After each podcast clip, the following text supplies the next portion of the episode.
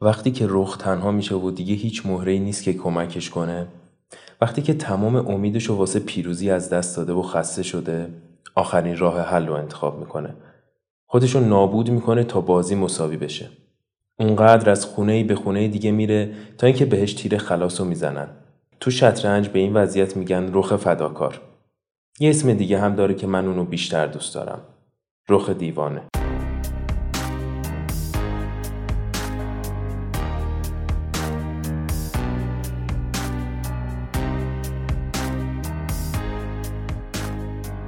اینجا پادکست اوتوپیاست. من الیارم. منم سنا. امروز می‌خوایم بپردازیم به یک فیلم ایرانی به اسم رخ دیوانه محصول سال 93 به کارگردانی آقای ابوالحسن داوودی. ما یه فیلم ایرانی دیگه هم قبلا بررسی کردیم فیلم قهرمان که به صورت اتفاقی تو جفتشون هم سنا امیر جدیدی بازی کرد. و شاید امیر جدیدی هم از همین فیلم معروف شد. من تا قبل از رخ دیوانه نمیشناختم توی فیلم دیگه ایم. و قراره که راجع به این فیلم صحبت بکنیم در رابطه با مسائل اجتماعی مختلفی که میشه از این فیلم برداشت کرد صحبت می‌کنیم. و طبق روال همیشه بگیم که ما توی پادکست اوتوپیا به هیچ وجه قصد نداریم که فیلم ها رو تحلیل بکنیم فیلم ها رو نقد بکنیم خودمون رو منتقد سینما نمی‌دونیم. صرفا دو نفر ناظر سینما که میشینه راجع به فیلم ها گپ و گفت می‌کنه و به دنبال این هستیم که ارتباط فیلم ها رو با زندگی فردی و اجتماعیمون پیدا بکنیم و ببینیم که چه چیزهایی می‌تونیم از فیلم ها یاد بگیریم تا زندگیمون رو بهتر بکنیم و بریم سراغ اخبار سنا چه خبر؟ هیچ خبر خاصی نیست به جز اینکه چند تا تیزر منتشر شد چند تا عکس لو رفت و اکثر هم راجع به نتفلیکس یعنی پروژه های جدید نتفلیکس و خبر اصلی جشنواره کنه تو این چند هفته بله. اخیر که از 27 اردیبهشت تا 8 خرداد برگزار می شد. بله. جشنواره کن یه جشنواره خصوصی اولین بار تو سال 1939 برگزار شده. ژانزی کسی بود که اعتقاد داشت مدیر آموزش فرانسه بود. اعتقاد داشت که جشنواره ونیز دچار دخالت های سیاسی شده خود. جنگ جهانی دومم بود و تصمیم گرفتن که مشابه همچین جشنواره ای رو تو فرانسه برگزار کنن. و اینطوری بود که کن فرانسه به وجود اومد. دلیل اینکه اسمش هم کنه خاطر اینکه تو شهر کن برگزار میشه یکی از شهرهای فرانسه. و این جشنواره فقط تو همون سال برگزار شد و بعد از اون دیگه برگزار نشد تا سال 1946 چون به جنگ خورد. بله و از 1946 هم به غیر از دو سه سال که به خاطر کم بوده بودجه و مسائل مالی برگزار نشده بود بعد از این که به صورت مداوم داره برگزار میشه. و جشنواره کن یه تفاوتی با جشنواره های دیگه داره اینه که اکثر بخش هاش خصوصیه. یعنی فقط هنرمندها فقط فیلمسازا و بازیگرا بعضی وقتها هم عکاسا می‌تونن حضور داشته باشن. اکثر قسمت هاش رقابتی نیست. فقط یک بخش رقابتی بله. داره. بخش متنوعی داره که بخش نگاه نو و بخش منتقدان جزوی از اون هستن. علاوه بر اون یه بخشی هم داره به اسم بازار سینما که این بخش جاییه که مردم عادی هم می‌تونن حضور داشته باشن. و به خاطر تنوعش حتی شاخه های متفاوتی هم که داره فیلم ها رو از لحاظ ژان نه تنها ژانر بلکه از لحاظ محتوا هم بررسی می‌کنه. مثلا یه جایزه مسخره ای داره به اسم سگ کن که فیلمی میدن که به حیوانات مربوط باشه. یا راجع به LGBTQ ها هم این اتفاق میافته و خب امسال هم هواشی کمی نداشت مخصوصا برای ما ایرانی ها هرچند ایران دفعه اولش نبود که تو چنین جشنواره هایی حضور داشت. هر سال هم یه کلی حاشیه با خودش همراه میاره ایران. حتی اگه هیچ حاشیه هم نباشه حتی لباس بازیگرا رو سوژه می‌کنن. سوژه می‌کنیم در واقع. خود ایرانی بیشتر حاشیه سازی می‌کنن. من رو من منظورم بیشتر اون حواشی سیاسی ایرانیش بود. خب. که همیشه هست.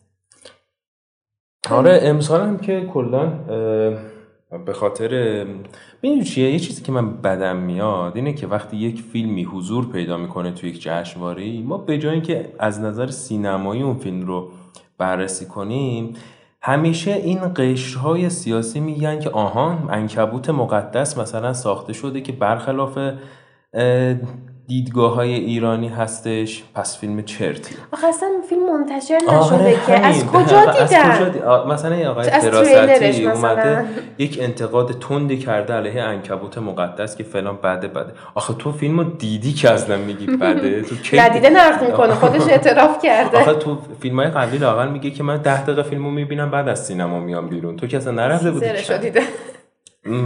چی بگی؟ آره. از اون طرف هم یک عده دیگه هستن که مثلا میان فیلم دیدم که برادران لیلا رو میکوبیدن. می‌گفتن نه این فیلم مطابق با دیدگاه های ایرانی ساخته شده توی ایران ساخته شده چون می‌خواسته اکرام بشه. پس یه سری حرفایی رو نزدن یه سری چیزایی رو نگفتن. و واقعا من خودم مثلا خودم رو می‌ذارم جای کارگردان. میگه من اونجا بودم چی بگم؟ یه چیز بگی از اون طرف فردا نمی‌زنم بیای مملکت. از اون طرف یه چیز دیگه بگی از اون طرف کلی آره مردم تو کلاب هاوس جمع میشن میگن چرا مثلا به مشکلات فلان مردم ایران چیزی نگفتی؟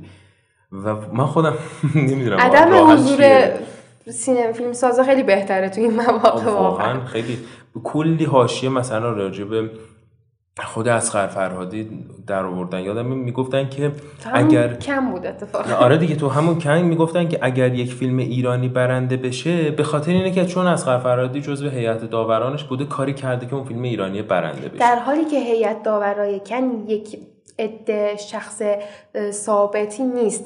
اصلا همه داورا راجع به همه فیلم ها هم نظر آره. نمیدن. اصلا نظر بدن هم همه اون داورا واسه خودشون صاحب سبکن واسه خودشون افراد معلف یعنی انقدر اسکل نیستن که ببینن هرچی از خرجون میگه اینا هم بگن چشم. چون مثلا از فرادی میگه این فیلم برنده بهشون هم بگن چشم. هر کدومشون دیدگاه خاص خودشون رو دارن هر کدومشون در جایگاه بزرگ سینمایی جهان ایستادن. اتفاقا جشنواره کن به یه دلیلی هم واسه ایرانی می‌تونه خیلی مهم باشه. اونم بخش کلاسیک کنه بخش کلاسیک کن هر سال میاد چند تا فیلم کلاسیک رو بازسازی می‌کنه یعنی کیفیتش رو بهبود میبخشه.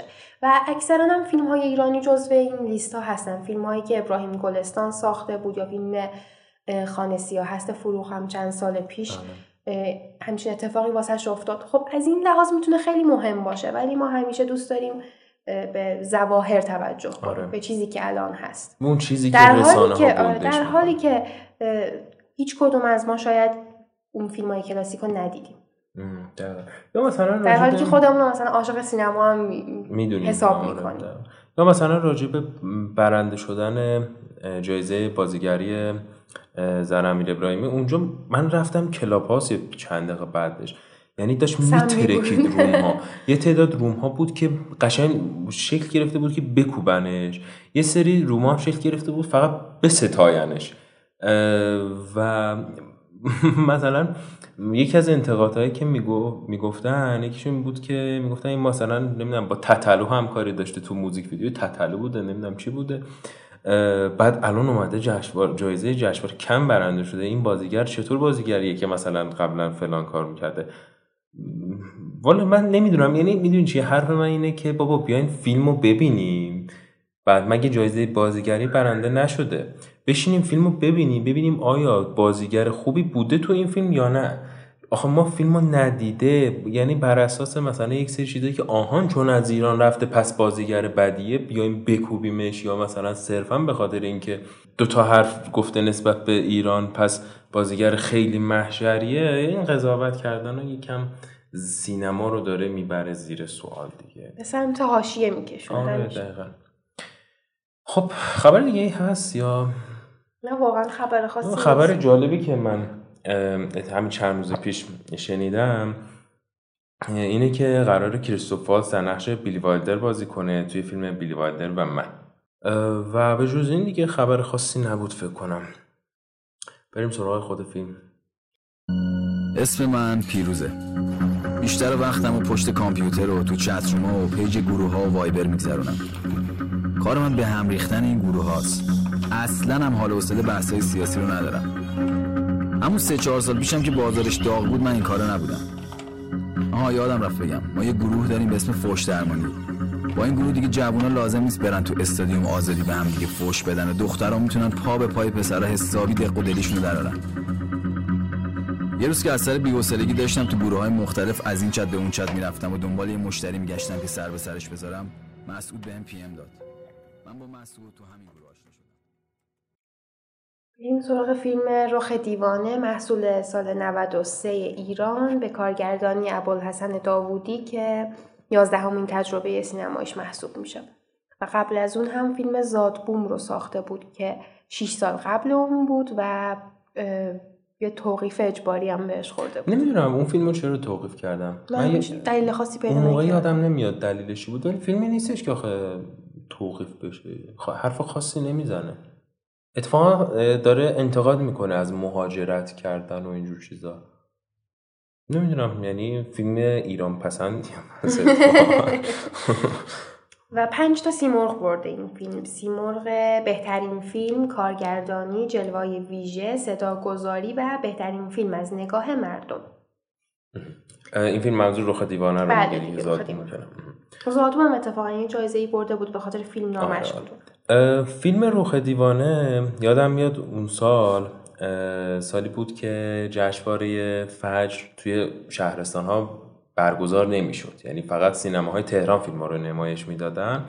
اون سال یادمه که توی نظرسنجی هم رخ دیوانه با اختلاف اول بود. و با اینکه رقبای قدری هم داشت همون سال ولی توی تمام نظرات مردم با اختلاف اول بود و در نهایت سیمرغ تماشاگران رو هم برنده شد. سیمرغ بهترین فیلم رو هم برنده شد. معمولا این دوتا رو یکی نمی‌کنن. معمولا آره، خیلی کم خب آره مثلا هیئت داوران میاد خیلی مسلحت اندیشانه میگه که آره چون این فیلم قراره جایزه تماشاگران رو برنده شه پس ما میایم جایزه بهترین فیلم رو به اون یکی فیلم بدیم. ولی این جزء اون فیلم هایی بود که هر دوتا جایزه رو هم برنده شده. و این واسه من خیلی اون موقعم جالب بود که این فیلم چی داره که اینطوری شده خیلی متفاوت تر شده نسبت به اون یک فیلم. ها خب حالا بلافاصله بعدش هم تو اکران نوروزی اون سال اکران شد و یادم میاد رفتم سینما دیدم. بود که بیشترین فروش داشت. آره. پرفروشترین فیلم غیر کمدی اون سال سینمای ایران بود. رخ دیوانه. و دلیل اصلیش به نظر من اینه که یک فیلم متفاوتیه حالا نه صرفا نه لزوما خیلی خوب. یا خیلی بد. یا خیلی بد. فقط یک فیلمیه که با جریان بدنی سینما ایران خیلی متفاوت تر هستش هرچند فیلم فیلم تجربی نیست یعنی فیلم جزء سینمای بدنه هست. ولی خب متفاوته. تفاوتش هم به نظر من اینجاست که برخلاف خیلی دیگر از فیلم های ایرانی که تمرکزشون روی محتوا هستش جز اون فیلم هایی که خیلی فرمالیستیه خیلی فیلم تکنیکالیه. یعنی با فرم بیشتر بازی کرده تا محتوا. و خب ما می‌دونیم که وقتی حرف از فیلم های technical میاد اولین کارگردان که ذهنمون می‌رسه یا نولان یا دیوید فینچر یا همچین یا دیوید لینچه و اینها. ولی رخ دیوانه چون معمولا ما وقتی حرف از فیلم technical میشه میگیم که خب جلوه های ویژه زیادی نیازه فیلمیه که باید بودجه قوی داشته باشه و چون سینما ایران چنین پتانسیل هایی نداره به همین خاطر نمیشه ساخت. آره بجاش مثلا بریم یک موزل اجتماعی پیدا بکنیم راجبش فیلم بسازیم. یک کمدی در مورد ازدواج. آره یک کمدی چرت بریم. بسازیم یک کل سینما ایران خلاصه میشه تو این. حالا یه سری موارد استثنایی داره که اتفاقا همین موارد استثنائیه که در طی سالها ماندگار ماندگار آره. اتفاقا فکر کنم نمی‌دونم همون سال بود یا نه یه فیلم از سینمای تجربی هم دیدم من. فیلم ماهی و گربه شهرام مکری که اونم خیلی تکنیکال بود. اونم فیلم بود تک پلان سکانسه فیلم کات نداره کلا. از اول تا آخر فیلم بدون کات برداشت شده ولی انگار تو یک لوپ زمانی ما گیر افتادیم توی فیلم ماهی و گربه. اونم خیلی جالب بود. با اینکه فیلم از نظر محتوای چیز خاصی واسه ارائه نداره ولی همین که یک لوپ زمانی رو داشت روایت می‌کرد با فرم بازی کرده بود خیلی واسه من جالب بود اونم. که البته اون فیلم جایزه ونیز و اینا هم برنده شد. و این فیلم هم نمی‌دونم حالا دقیقا همون ساله یا با یکی دو سال تولرانس این ور ولی این دیدگاه فرمالیستی که نسبت به فیلم داره ذهن مخاطب رو بازی میده اینکه ما به تصاویر اعتماد نداریم. این رو میشه راجبه این حتی به راوی هم بعضی اعتماد توی راوی به راوی اعتماد نداریم به تصویری که دیده میشه اعتماد نداریم ما, ما یعنی... یا حداقل تصور می‌کنیم که تمام بخش حقیقت رو نمی‌بینیم. یه چیزایی هست که ما نمی‌دونیم چیه. دقیقا. ببین مثلا ما توی سینما معمولا دو تا چیز رو داریم. یا قافلگیری رو داریم یا تعلیق رو داریم. که خب هیچکاک از جفت اینا به نحو احسن استفاده می‌کنه. توی تعلیق ما می‌بینیم که کاراکترها دارن راجع به یه چیزی به دروغ صحبت می‌کنن ولی تصویر که دانای کل حقیقت رو نشون میده. اگر مثلا کاراکتر داری میگه که اتفاق قرار نیست بیفته ولی می‌بینیم تصویر زوم میشه روی یک بمب مثلا. یعنی ما می‌بینیم که آها تصویر به ما حقیقت رو افشا می‌کنه که این میشه تعریف یعنی دوربین داره حقیقت, نشون رو نشون میده. بعضی موقع اینه که دوربین حقیقت رو نشون نمیده ولی دروغ هم نمیگه. که این میشه همون غافلگیری که ما نمی‌دونیم چه اتفاقی میفته و یک آن می‌بینیم که آها تصویر نمایش شده میشه و ما پشمامون میرزه که آها بس قرار بود این اتفاق بیفته. ولی خیلی خیلی کم پیش میاد که حالت سوم اتفاق بیفته. حالت سوم وقتی که دوربین به ما دروغ میگه. و خب مثال های خارجیش خب وجود داره نمیگم نیست. ولی مثال ایرانیش حداقل من تو فیلم دیگه ای ندیدم که اینطوری دوربین یک چیزی رو داره نشون میده. همونطور که تو گفتی راوی هم داره یه چیزی رو میگه جفتش هم دروغه. اینجا هوا بارونی شد. داشتیم صحبت می‌کردیم که ما زمستونا که داشتیم ریکورد می‌کردیم همیشه برف میبارید الانم بارون بارید. ولی خب هوای تبریز چون همیشه غیر قابل پیش بینیه تا همین نیم ساعت پیش کلا هوا آفتابی بود. بله داره رعد و برق می‌زنه. حداقل برف یه جوریه که عایق صداست. وقتی برف میاد آره. سکوته. ولی آره. بارون اصلا اینجوری خودش صدا هم داره. این قافلگیری که می‌گفتیم یعنی خود همین ها. این اپیزود که موسیقی پیش هم داره. آره. این فریب دادن که مثلا یه همچین چیزایی رو توی فیلم شاید پرستیژ هم که راجبش صحبت کردیم شاید اونجا هم دیدیم. یادم نمیاد. آره تقریبا میشه تقریبا میشه گفت. که اینجاست که قشنگ دوربین داره رو دست می‌زنه به مخاطب. و مخاطبم می‌دونه که یه جاهایی آره. می‌فهمه, که, که کل حقیقت نیست. این نیست. ولی خب اولش نمی‌دونه. اولش گمان می‌کنه حقیقت بعدی و همینه که مخاطب رو جذب می‌کنه و این تا جای پیش میره که اصلا مخاطب دیگه نمی‌دونه اون چیزی که داره می‌بینه حقیقت هست یا نه. و این بازی به نظر من خودش جالب بود که توی از جذابیت های سینما آقای همه فن حریف این همه خونه که گفتم. خونه دوستامه. خیلی هم بعضشون خوبه. ببین هیچ که تو این خونه زندگی نمی‌کنه فعلا. همشون رفتن شما خب. خب که خب. مگه نگفتی هر شرطی؟ رفتی تو این خونه شماره موبایلم بهت میدم. شماره موبایل تو زندون به چه دردم می‌خوره؟ زندون کدومه؟ میگم هیچ که تو خونه نیست. لابد سر اون نیزه ها می‌خوام به سیخ بکشینم بهم بخندین ها؟ اون نرده گربه رو داره. البته که جرأتشو داشته باشی. حالا نمیشه یه کار بی درد سرتر بکنی؟ بگو میترسم دیگه. میترسم. من میترسم. آقا من میترسم. حله یعنی نمیری. نه که نمیره. اصلا کی با تو حرف زد؟ خرمگس معرکه؟ نرو به جهنم. من می‌خواستم حالی که داده بودین رو جبران کنم. آقا. بری. یه دقیقه ببین هر چی از این خونه برداری دست کم 7 میلیون پولشه. ها آره خب واسه کسایی که فیلم رو ندیدن حالا ما تو این اپیزود اسپویل خواهیم داشت یا نه؟ فکر کنم خواهیم داشت. خب پس فعلا ما spoil نمی کنیم اونجایی که spoil بکنیم و اطلاع میدیم قبلش. پس اگر فیلم رو ندیدید با خیال راحت فعلا گوش بدید به اپیزودها. یه داستان یه خلاصه داستان. آره یه خلاصه داستان بگو فیلم از اینجایی شروع میشه که چند تا جوونم با هم به خاطر یه میتینگ اینترنتی دور هم جمع میشن که همشون هم یه ویژگی مشترک دارن که پدر و مادرشون پدر یا مادر یا هر جفتش رو از دست دادن یا باهاشون زندگی نمی‌کنن. امکان داره مادرشون مثلا طلاق گرفته رفته باشه. یا برعکس پدرشون. و سر یه شوخی خیلی ساده یه خیلی ساده هم نبود. یه اتفاقایی میفته که تا آخر فیلم هر کاراکتر رو به نوعی به هچل میندازه و هی مجبور میشن سر هم کلاه بذارن. اینجا جا داره بگیم که اسم فیلم که رخ دیوانه هستش منظور از رخ چهره نیست. این یک تکنیکی توی اگر صدای background میشنوید این رعد و برق نگران نباش منظور اینجا از رخ یک تکنیکی توی بازی شطرنج که همونطور که توی intro گفتیم و توی خود فیلم هم از زبان امیر جدیدی میشنویم وقتی که یک مهره خودش رو فدا می‌کنه تا بازی مساوی بشه و بازی ادامه داشته باشه. و رخ دیوانه هم اسمش دقیقا از همینجا میاد. کل, با... کل فیلم انگار یک بازی هستش. هر کدوم از اون کاراکترها هم مهره های بازی هستن که ما بازی های مختلف هر کدومشون رو می‌بینیم و رخ هم که همون پیروز با بازی امیر جدیدی هستش. خب سن و نظرت راجع به کارگردان چیه؟ می‌خوای اول از کارگردان ورود کنیم به فیلم. خود کارگردان که ابوالحسن داوودی فی فیلمساز مستقلیه. هرچند یک مدت رئیس سابق هیئت مدیره خانه سینما هم بود. ولی به صورت مستقل فعالیت بیشتری داره. علاوه بر کارگردانی فیلم نام نویس و تهیه کننده هم تهیه کنندگی هم کرده و تحصیلاتش رو تو مدرسه عالی تلویزیون و سینما گذرونده و تو دانشگاه هم جامعه شناسی خونده. این دلیلی که جامعه شناسی خونده یه جورایی بعد از فهمیدن این انتظاراتمون بیشتر میره از فیلماش.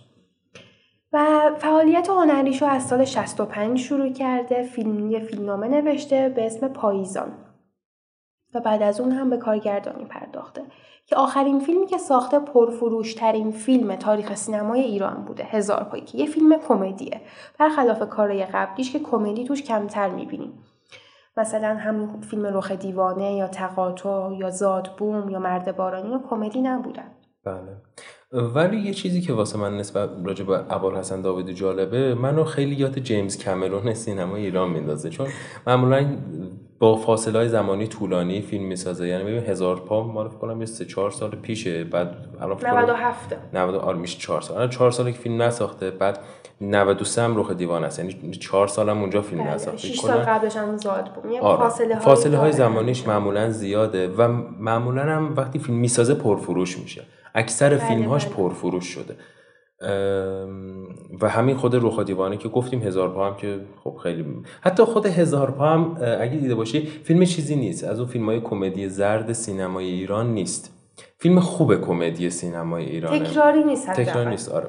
بازیاش هم خیلی. آره آره. فیلم کمدی خوبه سینما ایران حتی که فیلمو ندیده باشین صحنه رقص رضا تاران و همین چیز هم دیگه.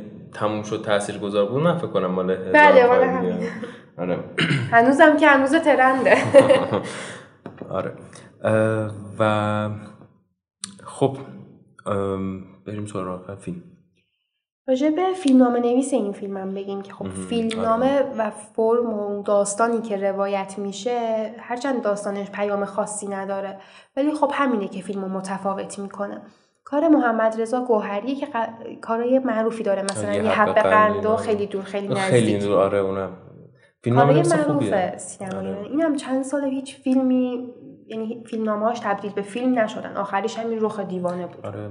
و خیلی واسم جالبه کلا هم فیلم های قبلیش هم خود کاراکتر خود محمد گوهری اصلا نمی‌خوره به کسی که فیلمنامه رخ دیوانه رو نوشته باشه. یعنی دو اصلا قیافش هم می‌بینی تو تعجب می‌کنی. رخ دیوانه و این با هم خوب مچ نمیشه. ولی جالبه. آره. و بیتا منصوری هم که اگه اشتباه نکنم همسر خود ابوالحسن بله داوودی تهیه کننده این فیلم. تهیه کننده این فیلم کلا به تهیه کنندگی و مدیر تولید آره. بودن مشغوله و واسه جالبه که سرمایه گذاری این فیلم بنیاد فارابیه. یعنی ما بنیاد سینمای فارابی رو با سرمایه گذاری بیشتر روی فیلم هایی که تم دفاع مقدسین رو دارن می‌شناسیم. ولی این فیلم خیلی جالبه. سرمایه گذاری بنیاد فارابی رو بر عهده داشته. که خیلی جالب بود برای من. خب بریم سراغ کاراکترها یا نکته دیگه می‌خوای اضافه کنی؟ می‌خوای بگم راجع به شبکه های مجازی که اون زمان بود حرف بزنیم. فیسبوک آره سال 93 یه خلایی بود. یه دوران مثلا دوره بلوتوس دیگه تموم شده بود. گوشی ها اونقدر هوشمند نبودن که همشون به اینترنت متصل بشن. و اکثر خونه ها هم اینترنت خانگی و وای فای اینا نداشتن. و تعداد آدمایی که تو فیسبوک فعالیت می‌کردن خیلی کمتر آره بود نسبت به اینستاگرام الان. اون سالی که من تو فیسبوک اکانت ساختم حس می‌کردم که روی آسمان هفتم هم خیلی به خودم میبالید. من, من account فیسبوک دارم. مثلا تو کلاسم فقط من account فیسبوک من VPN داشتم. اون دکمه connect VPN که می‌زدیم انگار مثلا یه دنیای دیگه یه هکری شدیم مثلا آره دقیقا اون اون زمان ها بود. خب؟ و تا سال 93 هم هیچ فیلمی نبود که راجع به فضای مجازی اصلا صحبت کنه. حتی کلمه فضای مجازی هم چندان ملموس نبود, نبود. آره آخه تو ایران بعد از همون قضایه 88 بود که این مردم شروع کردن رسانه کردن بعضی چیزا رو. و دقیقا سال 88 بود که فیسبوک فیلتر شد. ولی خب بعد از اونم کماکان به فعالیت کاربرا به فعالیتشون آره. ادامه می‌دادن همونطور که ما تو تلگرام هم فعالیم آره. ولی فیسبوک بعدها اومد آخه تو دورانی شد که ایران رفت جام جهانی و اینجور چیزا برای اولین بار. این فیسبوک خیلی ترند شد یهو تو ایران. ولی جالب اینه که تو آخر فیلم میگه که دو تا چیز واسه من خیلی جالب بود. یکی این که میگه واتساپ و اینا رو میگه. من میگم میگم اه اون موقع هم واتساپ بود؟ من فکر کردم مثلا این دو سه ساله. حالا بودنش که بود. منظورم بین ما ایرانیا ترند بود یا نه؟ ولی می‌بینیم که بکنم اولین پیام رسانی که ترند شد وایبر بود تو ایران. نه چیز بود دیگه. قبل وایبر ویچت بود فکر کنم. یا ویچت ب... آره ویچت بودی ویچت تو گوشیه. تو گوشی دیگه تو گوشی. ویچت یادت نمیاد؟ یا قبل وایبر یه چیز دیگه هم بود. لاین هم بود. نه لاین نه. فکر کنم ویچت بود که ویچت فکر کنم هیچ وقتم فیلتر نشد. فقط سرعتش رو کم کردن. یعنی همین بلایی که می‌خوان با طرح صیانت بیارن سرمون. اون موقع استارتش رو این ایده خلاقانه شومش رو از اون موقع زدن و ویچت فکر کنم انقدر سرعتش رو کم کردن که همه اومدن وایبر یا نه وایبر انقدر سرعتش رو ویچت رو فیلتر کردن. اومدن ملت وایبر بعد وایبر انقدر سرعتش رو کم کردن همه رفتن تلگرام. و تلگرام هم فیلتر کردن اومدیم واتساپ. همچنان تلگرام استفاده میشه. آره خیلی جالبه تلگرام به نظر من.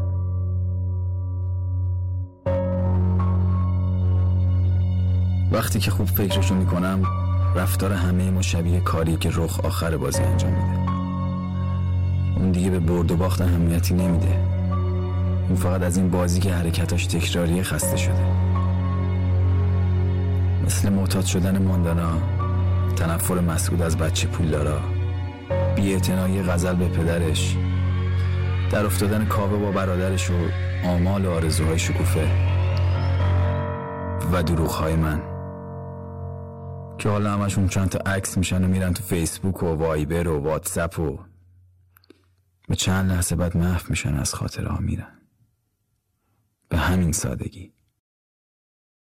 خیلی آره، فاصله چیز دومی که واسه من خیلی جالب بود راجب این قیمت ها بود منم و خیلی ناراحت کننده بود. مثلا یه جایی فیلم گفتن با سه میلیون چه کارا که نمیشه کرد. واقعا با سه میلیون الان حتی یه گوشی هم نمیشه خرید. رفتن ماشین شاسه بلند به قیمت 80 میلیون فروختن الان پراید دو برابر تو باید بدین تا یه پراید بخرن.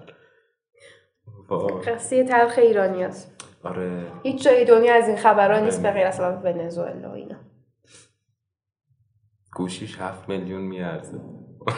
البته اون موقع هم هفت میلیون خیلی بود همون دیگه اون موقع قیمت ها بعد تازه می‌بینی آیفون هم اون موقع از قیمت four بود آره. five بود فکر کنم. four بود. اون موقع از قیمت ها مینالیدن. یعنی توی فیلم میگن قیمت ها مادر امیر جدیدی میگه که خونه, خونه رهنش گرون شده. وای عجب دور زمونه شد آخر زمونه آره یعنی اون موقع آخر زمان چی؟ موقع بهشت بود. احتمالا با پولی که الان خونه رهن میشه اون موقع می‌شد خونه خرید. آره صد درصد. شاید حتی از یه چیزی هم آره. میموند دست. آره. خب یه چیزی هم جالب بود این که مثلا نشون می‌داد تو فیسبوک دارن با هم چت می‌کنن و اینا بعد به واقعا به صورت گرافیکی هم رو فیلم انداخته بودن که ما صفحه چتشون رو می‌دیدیم. اینم خیلی جالب بود. آره. انتظار نداشتم آره. بشه فکر می‌کردم راوی قراره تعریف کنه یا پیاماشون رو با صدا بام بشنویم. ولی خوب بود که دیدیم. آره. خب بریم سراغ چی؟ سراغ کاراکترها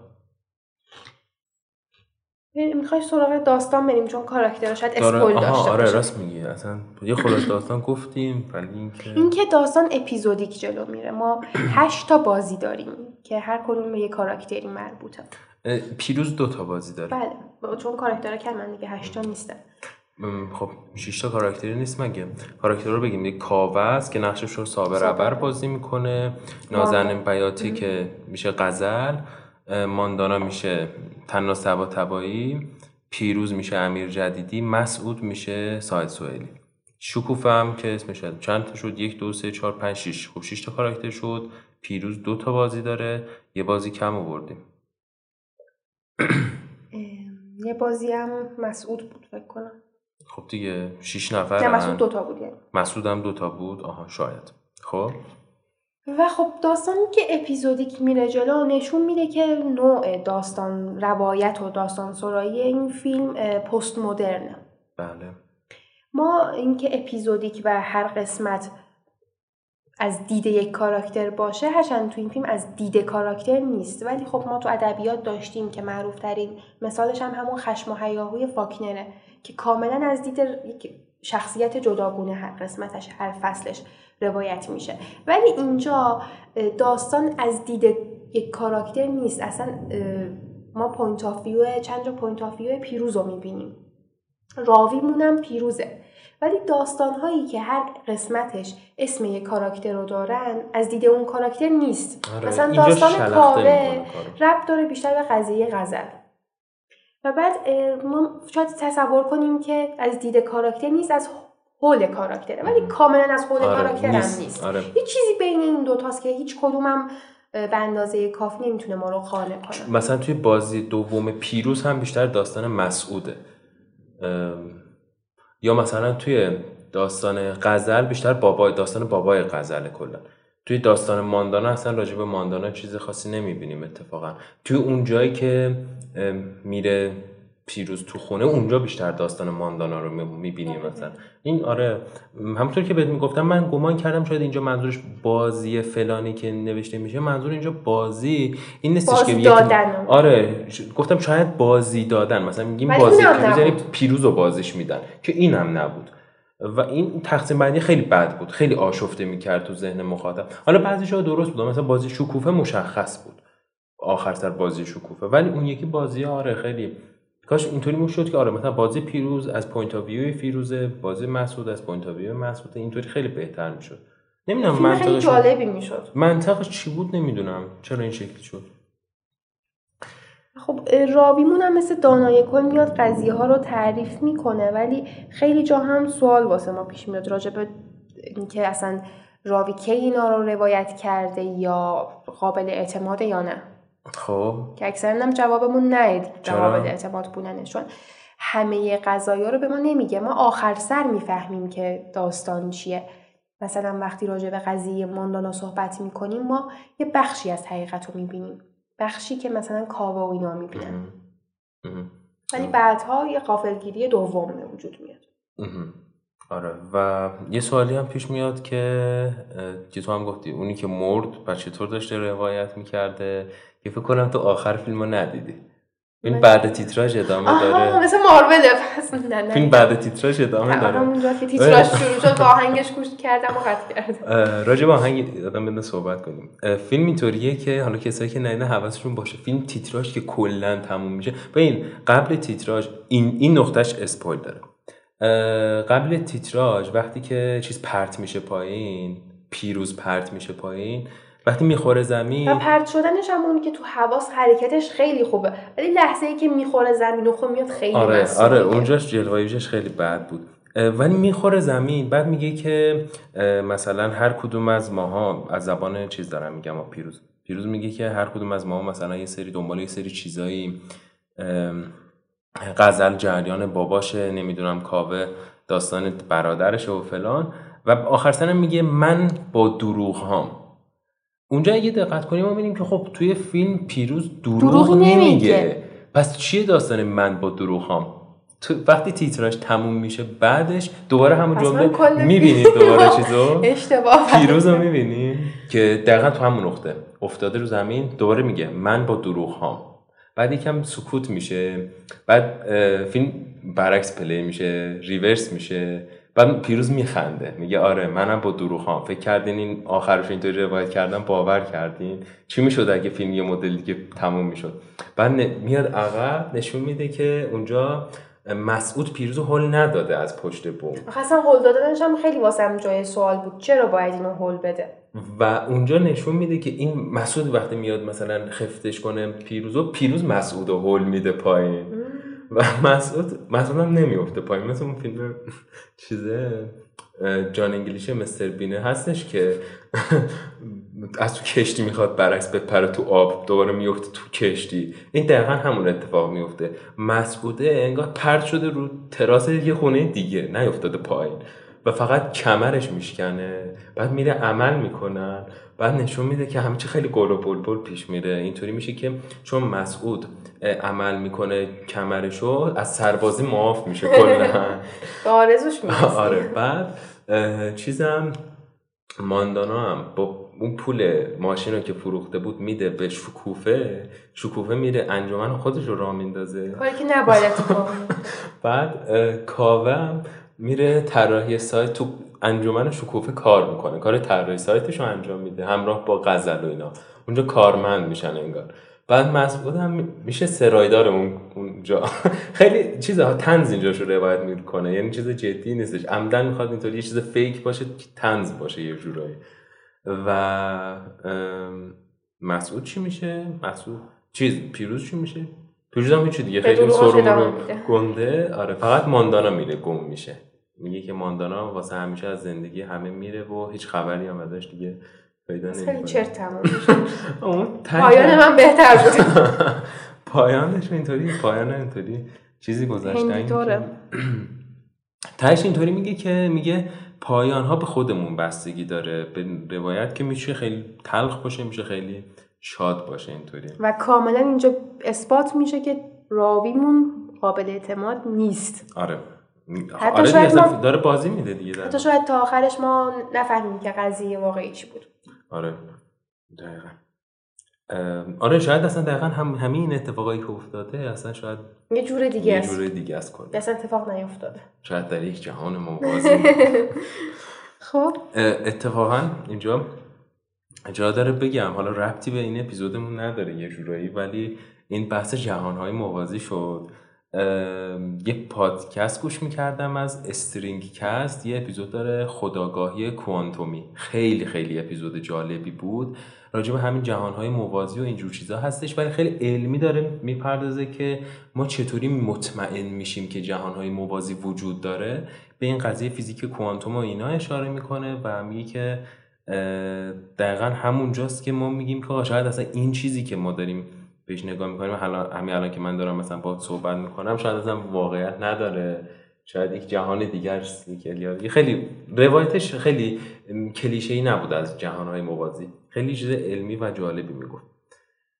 آره برگردیم به صحبت خودم دقیقا واسه سوال بود که کی اینا رو تعریف می‌کنه و کی اینا رو تعریف می‌کنه؟ کی رو که می‌فهمیم پیروزه ولی کی تعریف می‌کنه لحظه صوتش؟ آخه اون همون دیگه. دراماتیک میشه. آخه چون نمرده انگار تشون نمرده و دقیقا من مثلا سوال بود که مثلا مثل فیلم و سپس هیچ نبود. ما اول فکر می‌کنیم راوی مرده بعد آخر سر می‌فهمیم که راوی زنده است و غذایا رو تعریف می‌کنه. خب اینجا که آخر سر می‌بینیم راوی میمیره پس چی میشه؟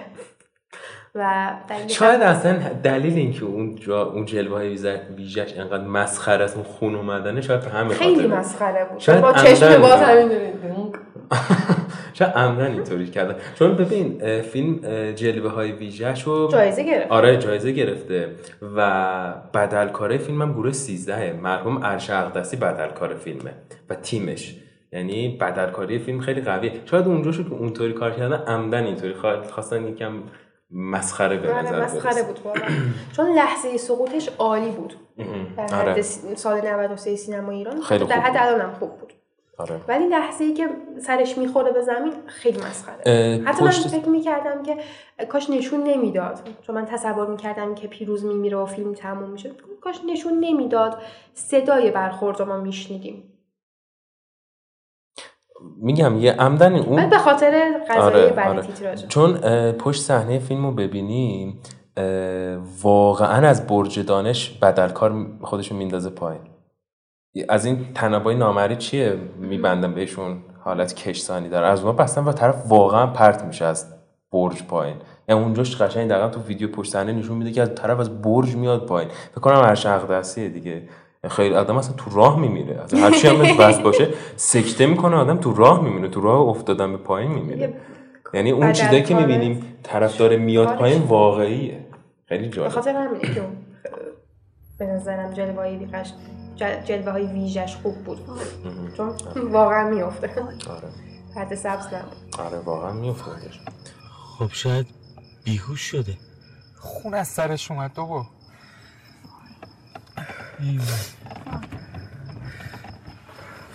خون خوبه.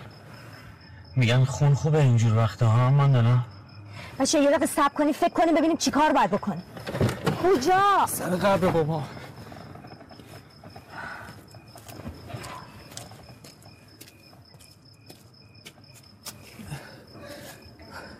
یه دقیقه بیکنه بزنم پیاده شم بابا خون خوبه. زنگ بزنیم 110 110 آره از یه تلفن عمومی زنگ می‌زنیم. 110 آدرس خونه رو بهشون میدیم. یا راحت مثلش گیج رفته بیهوش شده دیگه. اونا میرن تو خونه اگه ببینن خیلی حالش بده میبرنش بیمارستان. آره. آره فکر بدی نیست. کی با پلیس حرف بزنه؟ من؟ نه. خودم. خودم حرف می‌زنم. شوخی بیمزه کار من بود. خب دیگه بریم سراغ کاراکترها. بریم کاراکترها. چیزی که راجع به کاراکترها وجود داره مخصوصا ماندانا اینه که خیلی کلیشه ایه اصلا کاراکتر نیستن تیپن میشن همشون تیپن. تقریبا همشون تیپن. حتی راوی که باید خیلی بیشتر راجبش بفهمیم یه چیزای خیلی محدودی می‌فهمیم که شبیه فیلم فارسیه. یک پسری که حتی لحن حرف زدنش هم شبیه فیلم فارسی است بعضی جاها. به معرفت هم خیلی اهمیت میده. توی خونه قدیمی زندگی می‌کنه با مامانش. باباش هم مرده و یه چاقو بهش به یادگار گذاشته. خیلی بهروز وسوقی طوره. یا حتی غزل خودش هم این که مثلا مامانش آمریکا بوده و حالا ولش کرد و بعد می‌فهمیم که قضیه یه چیز دیگه است. خیلی فیلم هیلی ولی کلا فیلم محتوای خیلی خفنی نداره. اصلا یعنی عمق نداره کاراکترها. اصلا کار هیچ کدومشون کاراکتر نیستن همشون تیپن. و خیلی دیالوگای تکراری غزل میگه پیدا کردن مادرم تنها دلیل رفتن منم. بابا مگه میشه آدم بره آمریکا فقط پیدا کردن مادرش؟ اونم از ایران. اونم از ایران. حالا برعکسش بود شاید. شاید که نه حتما. هم کاوه باید می‌گفت خیلی تاثیر گذار بود. و علاوه بر اون اون که یه دختر معتاد که یه کوله پشتی داره نشه میشه و مثلا تکه کلامش هم زر نزنه. خب از هر ده تا فیلم یکیش اینجوریه. بعد شوخیاشون هم خیلی چرته. خیلی چرت. مثلا شوخی های کلیشه ای راجع به سربازی رفتن دختر و این خیلی دیگه تکراریه. آره. به اونجا میگه کاوه شاید میگه سال 81 82 جالب بود دیگه 93 آره. و الان هم که هیچ جالب آره. نیست. اونجایی که کاوه میگه فر... هفته بعد یه پارتی دعوتیم اون میگه کجا؟ میگه پادگان. و تازه پادگان هم نمیرن که. اون که داشت می‌رفت آمریکا. مسعود مسعود بود. آخه چرا کاوه می‌گفت پادگان چیز مسعود حتما اذیت کنه. حالا علاوه بر اون همین یا مثلا ببخشید یه جوک دیگه میگه مسعود میگه مارک گوشی من CWC مثلا خیلی چیزای چرت میگه آره. شوخیاشون خیلی بیمزه بود. من کاراکتر تناز تبا تبایی اصلا تو فیلم مرهم هم تقریبا همون بود. جایی تکرار شده بازیگر خودشون رو تکرار کردن و این سوال به وجود میاد که آیا تقصیر بازیگره یا تقصیر فیلم نام است؟ یا تقصیر کارگردانه که بکنم اون آدم ها رو انتخاب کرده واسه چیز. شاید گزینه دیگه ای هم نداشت. نمی‌دونم آخه ببین تو البته انتخاب صابر عبر و امیر جدیدی خوبه به نظر امیر جدیدی مخصوصا. چون صابر عبر همیشه مثلا همون تیپی بازی کنه. آخه نه صابر عبر تو قبل از این کی دیدیم تو تیپ هنری بازی کنه؟ اون کسی که کفش کانورس میپوشه نمی‌دونم تیشرت قرمز تنش می‌کنه. صابر عبر قبل از این جایی ندید کاراکتر کاوه هم یه جاهایی واسه ملموس نبود. آره. اینکه یه خشم فروخورده ای داره که می‌زنه یه ماشین رو له می‌کنه. ولی در حالی که شخصیت خودش خیلی پنهان کار آره خیلی محافظه کاره خیلی محافظه کاره. حداقل تو دیالوگاش کاش یه جوری بود که اون خشمه رو باز یه جایی نشون می‌داد چون شرایطی که تو فیلم می‌بینیم همش ریسکیه. می‌تونه آدم عصبانی بشه. ولی کاوه عصبانی نشد. آره. اصلا خود ماندانا هم شخصیت ضد و نقیض داره. اولش می‌بینیم که خیلی آدم مشتی و با مرامی نشون میده ولی بعدش می‌بینیم نمی‌تونه بره خونه خودشون. امیر جدید رو میندازه جلو میگه تو برو. قضیه ای که به خاطر اون خودش نمی‌خواد بره خونهشون سر با تلفن که حرف می‌زنه همه هم میشنون. آره. یا همون خود حضور گوهر خیراندیش هم خیلی, خیلی اضافه بود به قول فراستی بود. در نیومده بود اصلا یه چیز اضافی فیلم هندی طور خواستن. بازرگانی بود من خواستم اون بحث تجاوزه رو بگم و هم خواستن که شخصیت رو یه جورایی ملموس کنن ملموس یه. چیزی که خوب بود جزو اولین فیلم های سینمایی ایرانه که اون ابهت خانواده رو خوب شکوندن. یعنی اینکه ما همیشه صدا سیما طور تقدس دیدیم که کردن. دقیقا. همیشه صدا سیما طور دیدیم پدر مادر حق دیگه. همیشه اینو دیدیم. ولی تو این فیلم می‌بینیم نه بابا مثلا مادر بدکاره بوده که بچه اینطوری شده. پدره رفته تو آمریکا یه با یه فاحشه ازدواج کرده بعد طلاق گرفته فقط به خاطر اینکه ویزا بگیره. یعنی این که می‌بینیم که آره برای اولین باره که می‌بینیم که شخصیت پدر مادرها شخصیت مثبتی نیست این خوبه. ولی به شیوه بدی گفته شده. داستانش خوب قضیهش خوب نبود. آره. به نظر من نکته جالبی که رخ دیوانه داشت که اصلا باعث شد راجع به همینم صحبت بکنیم اینه که دیدگاه فرمالیستی داره. خیلی اینکه بیای بازی بکنی اینکه دوربین داره از چند زاویه مختلفی که اتفاق ثابت همین نشون که. به کاراکترها می‌پردازه و از هر کدوم یه بکستوری می‌گیریم. آره. حالا موفق یا ناموفق کاری ندارم که ناموفق بود اکثرا. ولی در نوع خودش آره آره. خوبه که این حرکت تکنیکیش. خوبه. اینکه تدوین مثلا خیلی هوشمندانه است، چون باید مطابق با فرم می‌شد وگرنه خیلی آشفته می‌شد. این خودش اه، خیلی تدوین خوبی داره فیلم. که فکر کنم بهرام دهقانی هم هستش دیگه تدوینگر فیلم. یا مثلا اونجایی که می‌بینیم از به خونه رفتن می‌بینیم ما چند تا روایت مختلف داریم می‌بینیم. سه تا روایت که، مختلف. همون لحظه ای که ماندانا قضیه رو میگه ما می‌دونیم که این نیست دروغه ولی اونم می‌بینیم. آره می‌بینیم. این خیلی یا جالبه دقیقا همونجاست که می‌فهمیم که آها این فیلم بر پای فرمه. که یعنی فرمه که داره محتوا تو گفتی اولش پست مدرنیستیه دقیقا همین چون فرم اینجا از محتوا پیروی نمی‌کنه محتواست که از فرم پیروی می‌کنه. و حتی همین که مثلا یک دروغی رو تعریف می‌کنن و ما هم همون لحظه می‌دونیم که دروغه ولی اونو نشون میدن یه جاهای شبیه به فیلم های تارانتینو هم می‌تونه باشه. آره. خاطر همون جنبه پست مدرنیش آره. واسه سینما ایران حرکت گنده و بوده اون حرکت خیلی شروع خوبی بوده. آره. ولی ادامه داشته؟ نه. ادامه. آخه پتانسیلشو نداشته سینما ایران. احتمالا اگه قرار بود ادامه داشته باشه همین تکرار می‌شد نه آخه ببین چیه؟ خلاقیت فیلم نامه نویسا کمه تو ایران. یعنی تو ببین یه سری موضوعات تیپیکال اجتماعیه که میان از توش یه فیلم تراژدی در میارن یا باز هم موضوعات اجتماعیه که خیلی هم تلخه ولی از توش یه کمدی چرت در میارن. همینه دیگه. مثلا نمی‌دونم. حتی جنبه اجتماعی این فیلم هم خوب نبود. آره. آخه اصلا زیاد نمی‌پردازه. به آره. حرف اجتماعی نداره نه این نه فیلم. نداره, نداره. اصلا دغدغه‌شو نداره. و این. غلطه که ژانر فیلم و اجتماعی و هیجانی بگیم. آره آره. من فقط یک چیزی که واسم جالب بود اگه موافق باشی کم راجبش صحبت بکنیم. بحث حق انتخاب بود. یعنی تنها محتوایی که من از فیلم برداشت کردم همین. یعنی فیلم بیشتر اینه که کسایی که می‌خوان تدوین یاد بگیرن تدوین یاد می‌گیرن از این فیلم.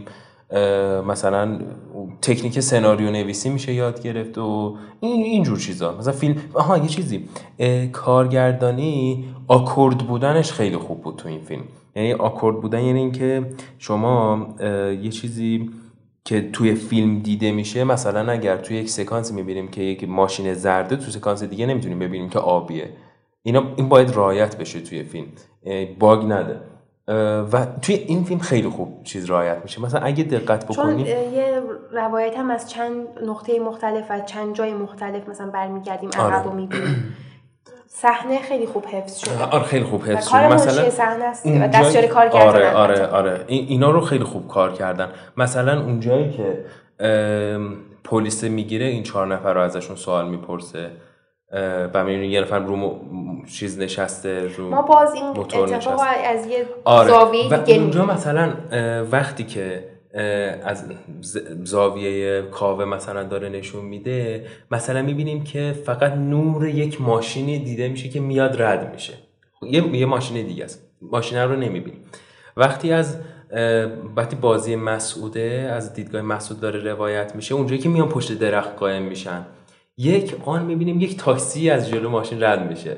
خیلی خیلی سوسکیه ها. دقیقا نور همون هست که داستان بعدش می‌بینیم اون تاکسی کدومه همون تاکسی که شکوفه توشه. با همون آژانسی که شکوفه داره میره. همینه که فیلم رو باورپذیر می‌کنه با وجود تمام خلاها تمام اشکالاتی که کاراکترها دارن. آره. یا مثلا یک جای دیگه هستش که اونجایی که مسعود از ماشین میاد پایین و با کاوه دعواش میشه میگه من شما رو ندیدم. شما بریم بازی خود بعد میگه پیروز بیا. اونجا اونجا هم دوبار تکرار میشه و من دقت کردم که اون جایی که کاراکترها باید بیان وایسن خب هر کدومشون تو جایگاه مشخصی میان وای میستن. مثلا ماندانا سمت چپ وای میسته اون یکی سمت راست وای میسته. این از دو تا زاویه مختلف این برداشت شده. و فکر کنم همزمان هم نبوده اینا. چون که اون وقت دوربینه دیده می‌شده از این وقت چون اون خط فرضی هم شکسته.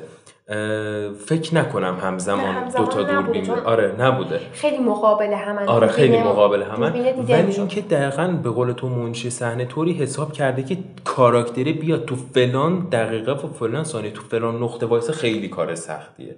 خیلی خیلی کار سخت ولی خیلی خوب تونسته بودن اینجاشو انجام بدن. شاید هم همین خاطر کارگردانی سیمرغ کارگردانی برنده شده ولی خب بعضی خیلی وقت- بدی داشت بله انتخاب شات ها هم بعضی جاها جالب نبود. آره. ام، خب چی می‌گفتیم؟ کجا بودیم؟ راجع به کاراکترها به شکوفه راجع به شکوفه هیچی نگفتیم. آره شکوفه. شکوفه هم که خب اگه بیننده اون دفعه اول که فیلم رو می‌بینه یکم هیجان داره می‌خواد ببینه قضیه از چه قراره. ولی شاید دفعه دوم یا همون دفعه اول هم میشه حد زد که شکوفه خیلی راحت تو اول فیلم حذف میشه. میره کنار. معلوم اون رو نگه داشتن که آخر فیلم بیاد یه کار خیلی گنده ای انجام بده. اصلا اونجایی که آخر فیلم در آسانسور باز میشه پای زنی رو می‌بینیم که وارد میشه خیلی قابل پیش بینیه که شکوفه است.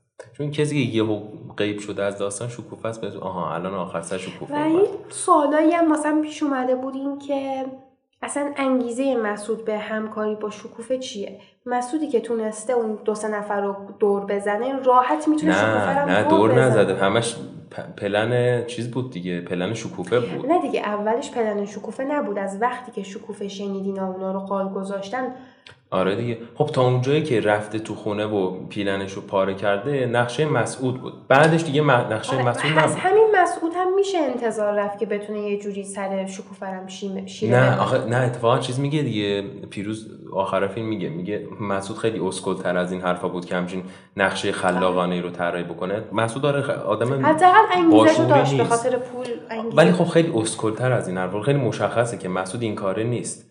و به همین خاطرم شکوف... شکوفه که خیلی به قول ما ترکا میگیم مذبی آدم ده. اونی که خیلی خودش ساده نشون آب کاهه. زیر کاهه آره.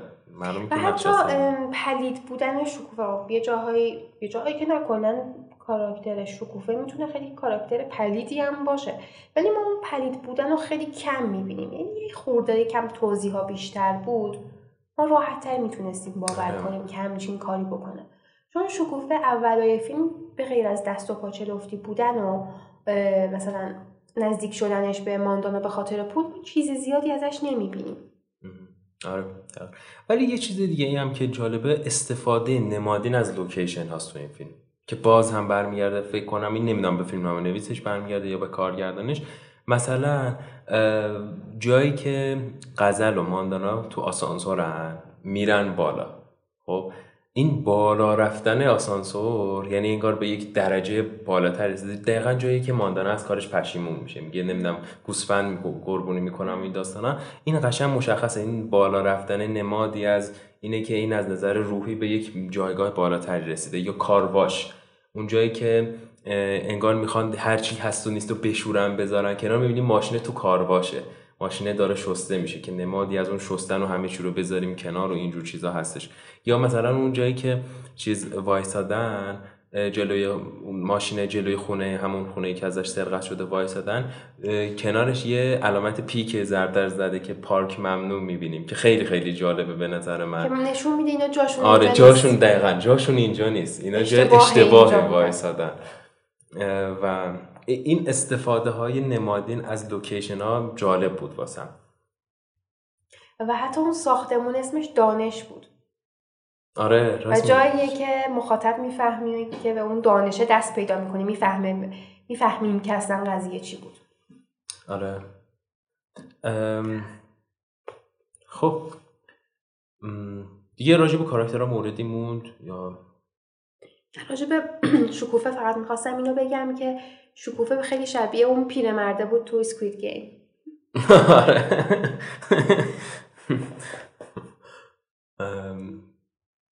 و یه جاهای اولی فیلم اولین جایی که شکوفه رو می‌بینیم تو کافه است که تبلت به دست میاد و تصاویر تصادفا رو نشون میده که پول جمع کنه. خیلی شبیه یه مبلغ بود یه مبلغ دینی که خیلی دروغ میگه. آه، دقیقا آخه م، واسه تو ببینی به نفع خودش به کار نفع می‌کنه. خودش دقیقا. از اونایی که واسه انجمن مایه می‌ذاره ولی واسه خودشه ها. یعنی می‌بینی که با مسعود هم دستی می‌کنه. و مسعود یه جایی تو فیلم می‌پرسه که شکوفا خب تو چرا این کار می‌کنی؟ و شکوفا که عینک زده برمیگرده میگه که به من چه؟ ماندانا خودش نخواست به انجمنمون کمک کنه. یعنی کل این نقشه ها رو کشته فقط بخاطر که ماندانا کمک نکرده به انجمنش. در حالی که وظیفه ماندانا نبود. آره. می‌خوای یکم راجع به موسیقی و تیتراژ آهنگ تیتراژ فیلم صحبت بکنیم. موسیقی که تو تیتراژ میشنویم خیلی به نظر من انتخاب خوبی بود. از کاوه آفاق با موسیقی شنیدی قبلا؟ آره قبلا شنیدم. آره. دل آره. معروف ترین آهنگ شاله که اتفاقا آره. آره. فیلمم شنیده میشه.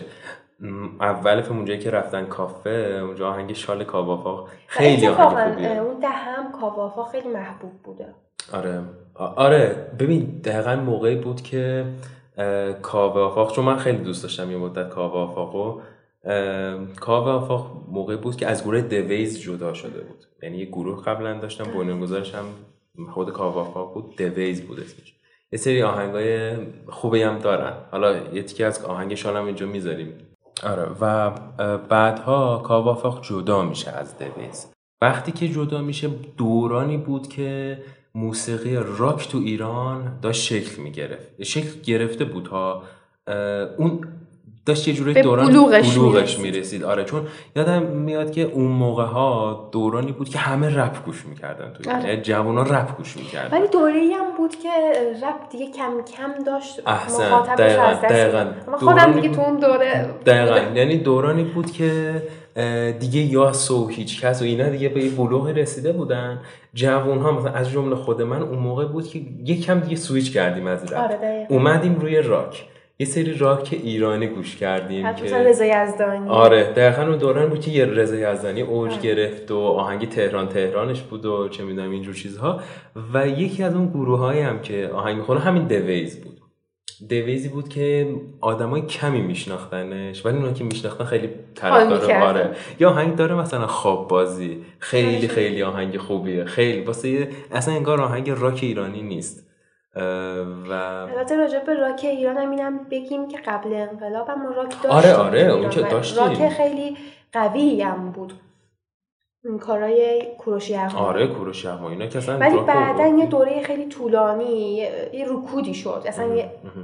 اگه سیرش و نزولی بخوایم در نظر بگیریم یه آره. سقوطی پیدا آره. کرد اصلا ما خودش چون مخاطبش رو از دست داده بود دوره ای بود که حتی قبلتر از اون دهه 80 و حتی 70 رپ و حتی 6 و 8 بیشتر طرفدار آره، دقیقا قبلش قبل از این دقیقا موقع بود که ساسی مانکن پروداکشن می‌کردن علیش مسعود آره اون یارش بود داد می‌زد آهنگای عاشقانه میخون با تتلو آرمین توی اف آرمین توی رضایی اینا. آره. وای. آره راک بود اصلا خود فرهاد مهراد رو ما از چیز می‌تونیم ببینیم. راک دیگه بیشتر. ولی اون راکی که بین جوان ها یهو پاپ شد دقیقا اوایل دهه 90 بود.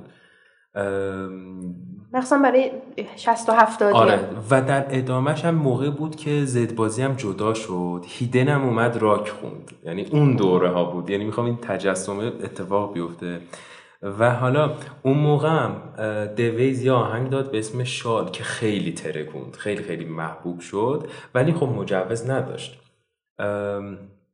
و توی این فیلم هم که می‌بینیم آهنگ شال وجود داره زمانی که کاوافاق هنوز مجوز نداره. الان مجوز داره کاوافاق واسه صدا زیما اینا موسیقی می‌سازه و اینجور چیزا. ولی اون موقع دوره بود که کاوافاق مجوز نداشت. ولی آهنگ شالش پخش میشه توی این فیلم. خیلی این واسم جالب بود. و اولین حضور رسمی کاوافاق که مجوز دار بود واسه همین آهنگ بود. که آهنگ تیتراژش که که بخشی از رباعیات خیامه که یه, ورسش هم خودش اضافه کرده و آهنگ خوبی در اومده. از خیام به آهنگ راک در بیاری خیلی جالب بوده واسه. که اونم اگه موافق باشی اون آهنگ همین رخ دیوانه رو بذاریم انتهای اپیزودمون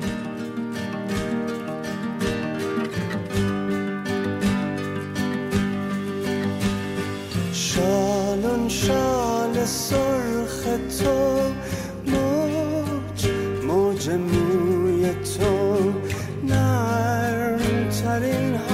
حادثه چه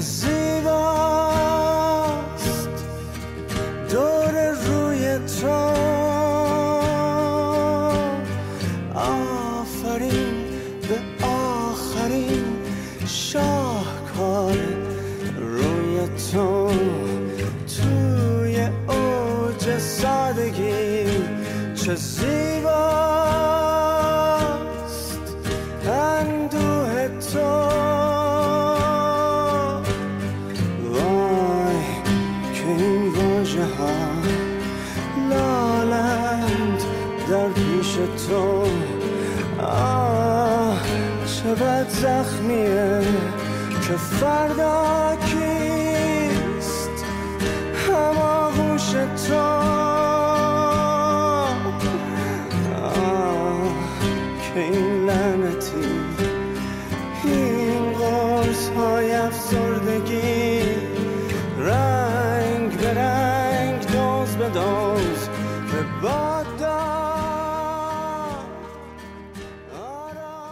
ولی برخلاف تیتراژ موسیقی متن مزاحم بود یه جاهایی. کاملا موافقم. خیلی تکراری بود. اصلا صداگذاری و موسیقیش با هم بالانس نبودن. نبود. یه جاهایی صدای کاراکتر گم می‌شد تو آهنگ پس زمینه. آره دقیقا. آهنگ پس زمینه تبدیل شده بود با آهنگ پیش زمینه. یعنی بیشتر از تصویر ما یه جاهایی صدا میشنیدیم. یعنی تاثیر صدا قوی تر شده بود. ولی خود موسیقیش تاثیرگذار نبود. و خیلی ترک ها اون قطعه های موسیقی. خیلی تکراری. یعنی اصلا من بعضی ما می‌گفتم اینا رفتن از سایت فریساند چند تا اینطوری آهنگ دانلود کردن انداختن. مخصوصا جایی که وارد اون خونه شدن. آره.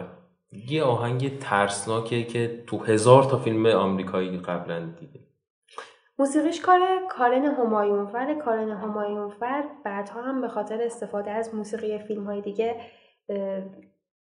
ازش شکایت هم شده البته اینو بگیم که جزو بزرگترین موسیقی بله. آهنگسازان فیلم ایرانه ایرانه. آره خیلی آهنگ مثلا از همین گلیه.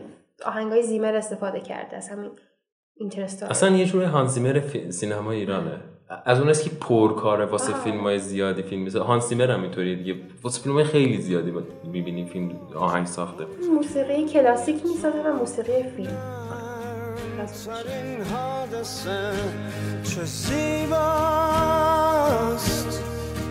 دور روی تو. آفرین به آخرین شاهکار روی تو. توی اوج سادگی چه زیباست.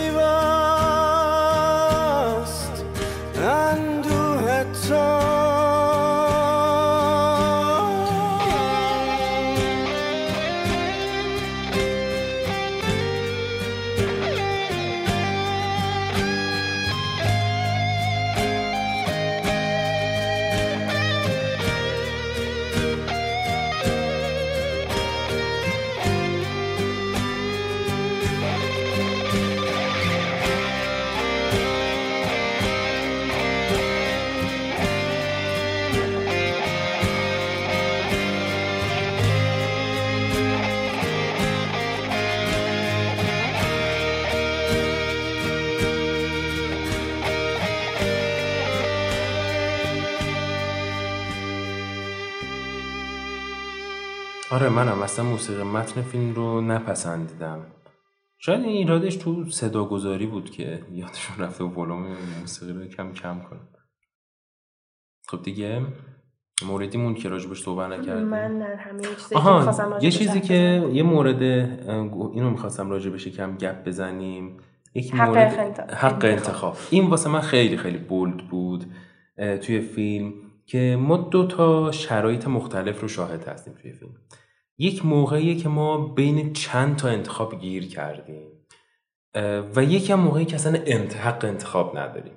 به این دوتا اصلا خیلی اصلا مهمه ها.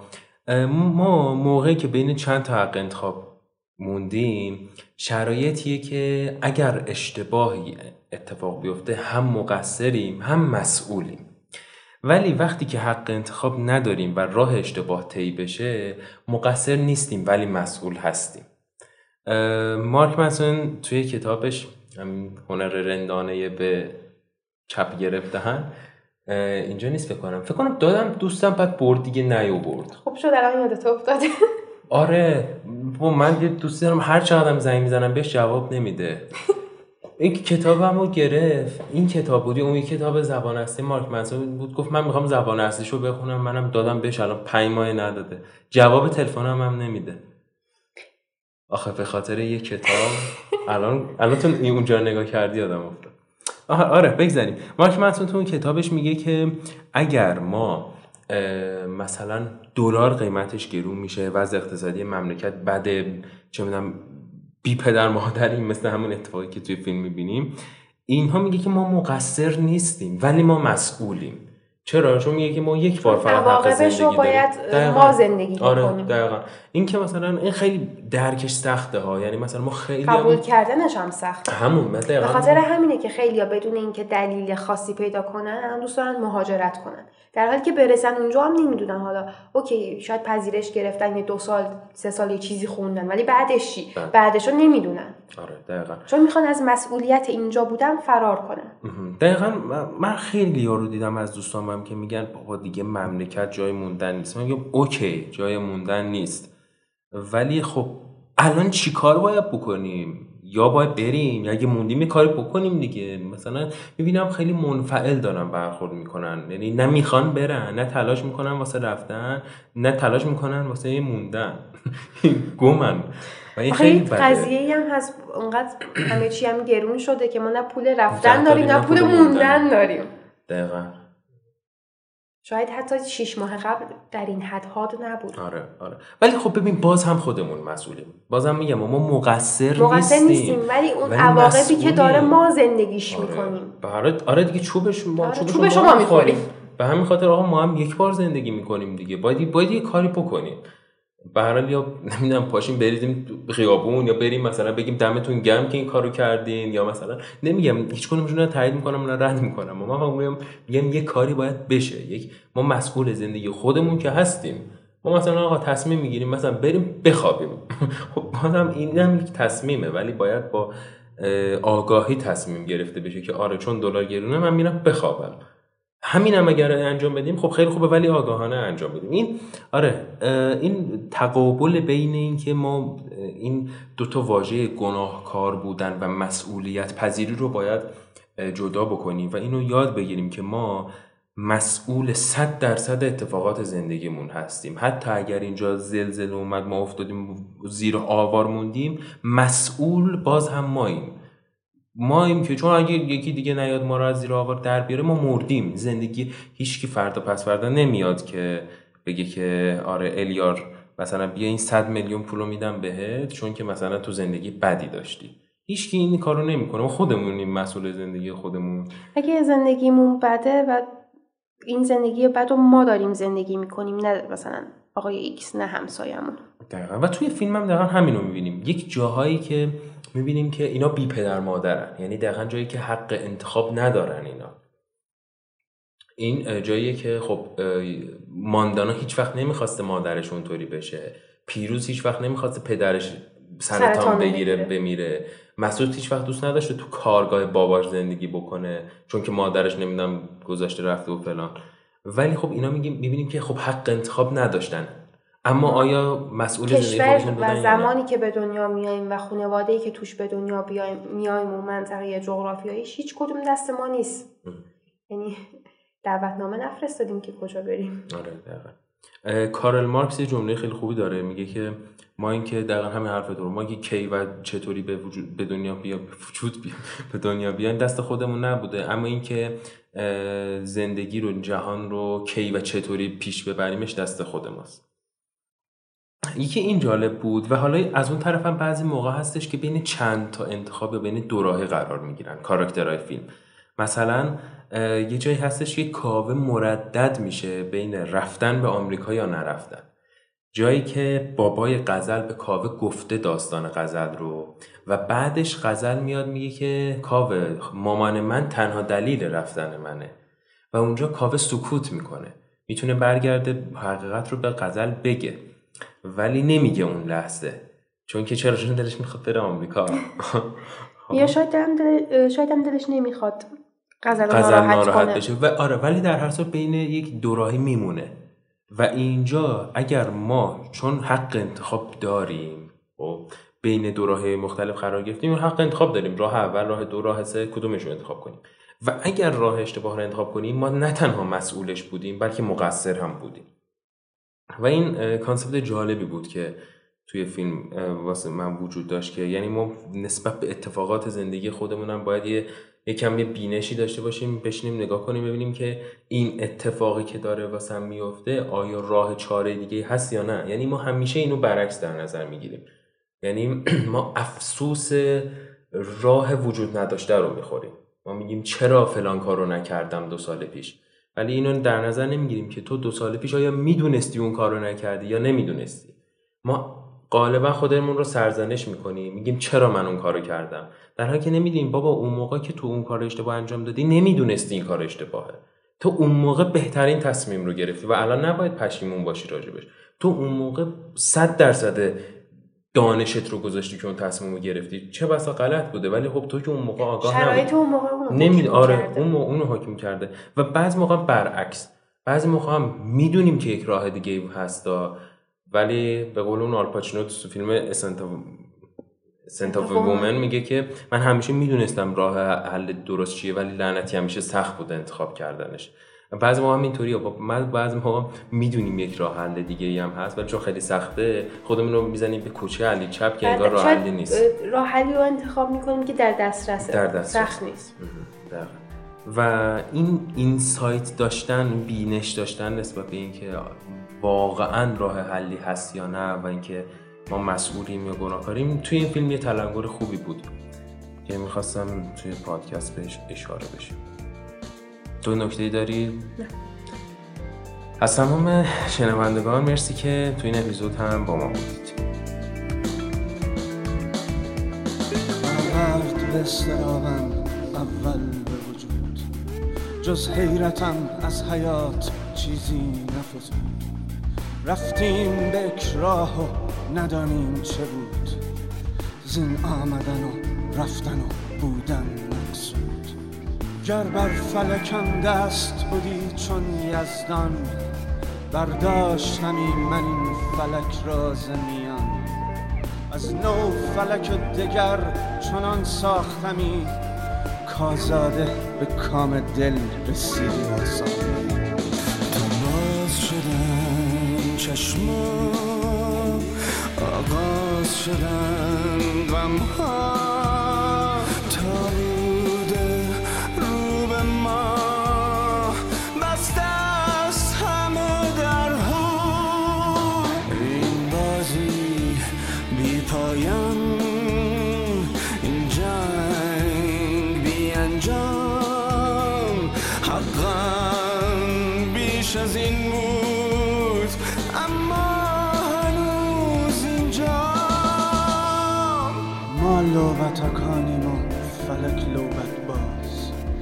از روی حقیقتی نه از روی مجاز.